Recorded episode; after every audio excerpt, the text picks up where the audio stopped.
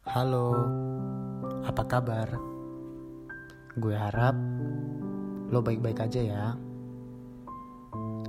Kalau lo lagi dengerin podcast ini, gue pengen ngabarin ke lo bahwa semuanya sedang baik-baik aja. Ingat, kalau lo lagi dapat sebuah musibah atau sebuah ujian dari Tuhan, itu artinya Tuhan lagi pengen naikin derajat lo Tuhan pengen ngajarin sesuatu kepada lo. Intinya, lo sedang baik-baik aja. Ingat. Dan juga gimana kabar puasanya?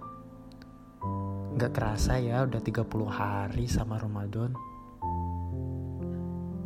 Kita butuh nunggu satu tahun lagi loh untuk nemuin bulan suci kayak gini. Gue yakin di bulan yang akan datang lo bakalan hadir sebagai pemenang. Semua mimpi-mimpi lo bakal mulai terwujud dan semoga semua cita-cita lo akan segera Tuhan kabulkan. Sebelumnya perkenalkan dulu nih. Gue Dirja. Gue kebetulan mahasiswa di jurusan Hubungan Internasional dan Sosiologi di Coach University di Turki.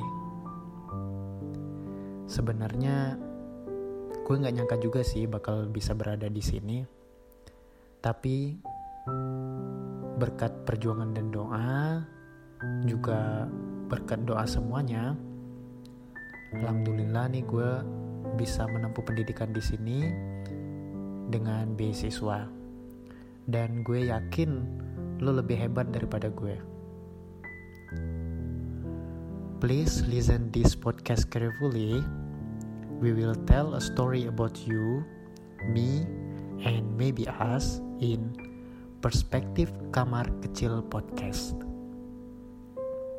Nah, sebelumnya gue pengen cerita dulu nih alasan gue bikin podcast ini. Sebenarnya dari iseng-iseng aja sih. Jadi kayak kebetulan gue di universitas ini masih jarang banget orang Indonya. Jadi gue harap di podcast ini kita bisa kenalan bareng, kita bisa sharing bareng. Lo juga bisa sharing kok kalau kesah lo baik di komentar atau hubungin gue langsung. Dan gue juga harap gue juga bisa nemu teman dari sini, baik teman yang bisa diajak bicara, teman ngobrol, atau hanya sekedar teman untuk uh, sharing sesuatu. Sebab kadang rindu itu datang tiba-tiba. Saat lo jauh dari rumah lo jauh dari orang-orang saat itu terbesit di pikiran lo buat ngelakuin suatu hal. Dan ini yang gue lakuin.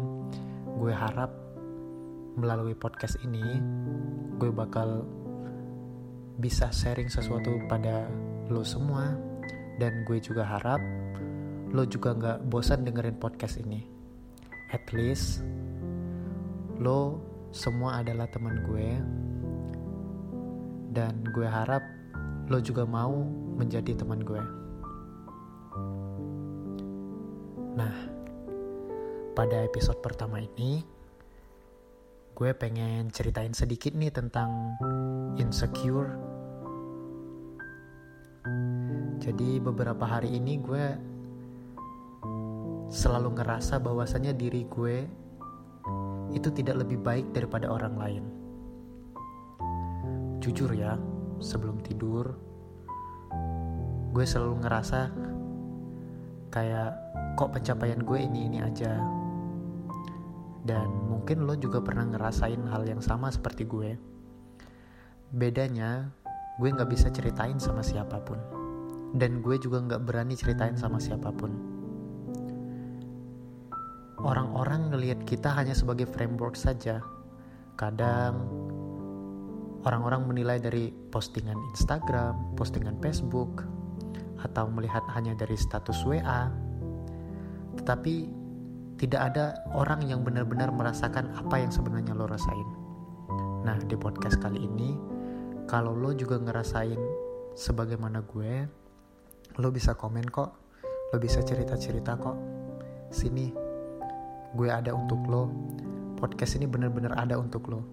Dan podcast ini ada untuk kita. Nah, insecure yang gue masukkan di sini pengertiannya sangat dalam banget bagi gue. Karena jujur, pertama, gue selalu menilai diri gue dari segi keberhasilan orang lain. Gue tahu sih itu salah, tetapi bukan bukankah itu kayak normal gak sih di abad ini ketika kita mengkomparasikan keberhasilan kita dengan orang lain? Gue selalu gue tahu itu salah banget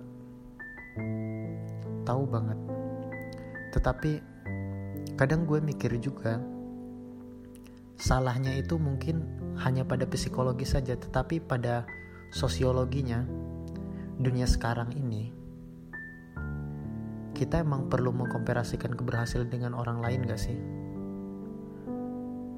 Nah, hal ini sebenarnya telah merusak dan juga telah memberikan dampak buruk pada psikologi kalian dan mungkin pada psikologi saya juga yang ngalaminya. Nah, gue ngerasa insecure yang terjadi sekarang ini semakin besar saat kita melihat keberhasilan orang, lalu kita bertanya padahal apa yang ia laku, apa yang orang lain lakukan itu sangat sama banget dengan apa yang kita lakukan misalkan tetapi kenapa dia yang berhasil dan kenapa kita tidak berhasil? Hal ini udah menjadi sesuatu yang lain, yaitu sifat iri hati dan lain sebagainya. Maka gue belajar sekarang. Kadang yang perlu kita lakuin, yang perlu lo dan gue lakuin, itu adalah fokus terhadap apa yang ingin kita kejar, bukan fokus terhadap apa yang orang lain dapatkan karena rezeki seseorang berbeda-beda. Mungkin orang lain memandang lo sebagai sesuatu yang sangat istimewa bagi mereka. Mereka iri dengan lo, mereka selalu pengen berada di dekat lo, mereka ingin mencintai lo. Tapi saat lo udah berpikir tentang hak orang lain, maka rasa-rasa bagus tersebut akan hilang. Seakan tiada artinya lagi cinta dan kasih, segala nikmat yang Tuhan berikan, segala macam pelajaran yang didapatkan dari ujian dan cobaan, semuanya akan berakhir begitu saja. Makanya gue yakin bahwa melihat pencapaian orang lain tidak lebih baik daripada kita melihat apa yang Tuhan berikan kepada diri kita. Ingat dulu, mungkin lo mikir sekarang sebenarnya apa sih yang Tuhan berikan kepada gue? Tetapi bila kita ingat-ingat lagi gitu terhadap di masa lalu misalkan ketika Tuhan mengajarkan kita melalui peristiwa-peristiwa tertentu Tuhan memberikan kepada kita ujian terus tiba-tiba datang orang-orang yang benar-benar mencintai kita hal tersebut merupakan sesuatu yang mungkin tidak bisa dirasain oleh orang lain. Bisa jadi kita melihat dia sangat sukses di bidang pendidikan misal dia menempuh S1, S2 dan S3 misal di universitas-universitas ternama. Tetapi mereka belum tentu bisa meraih kesuksesan cinta sebagaimana yang kita rasain. Misal yang gue bilang tadi, seberapa banyak orang yang benar-benar sayang pada dia, dan menurut gue, lo juga harus mikir seperti itu. Ketika lo melihat pencapaian orang lain,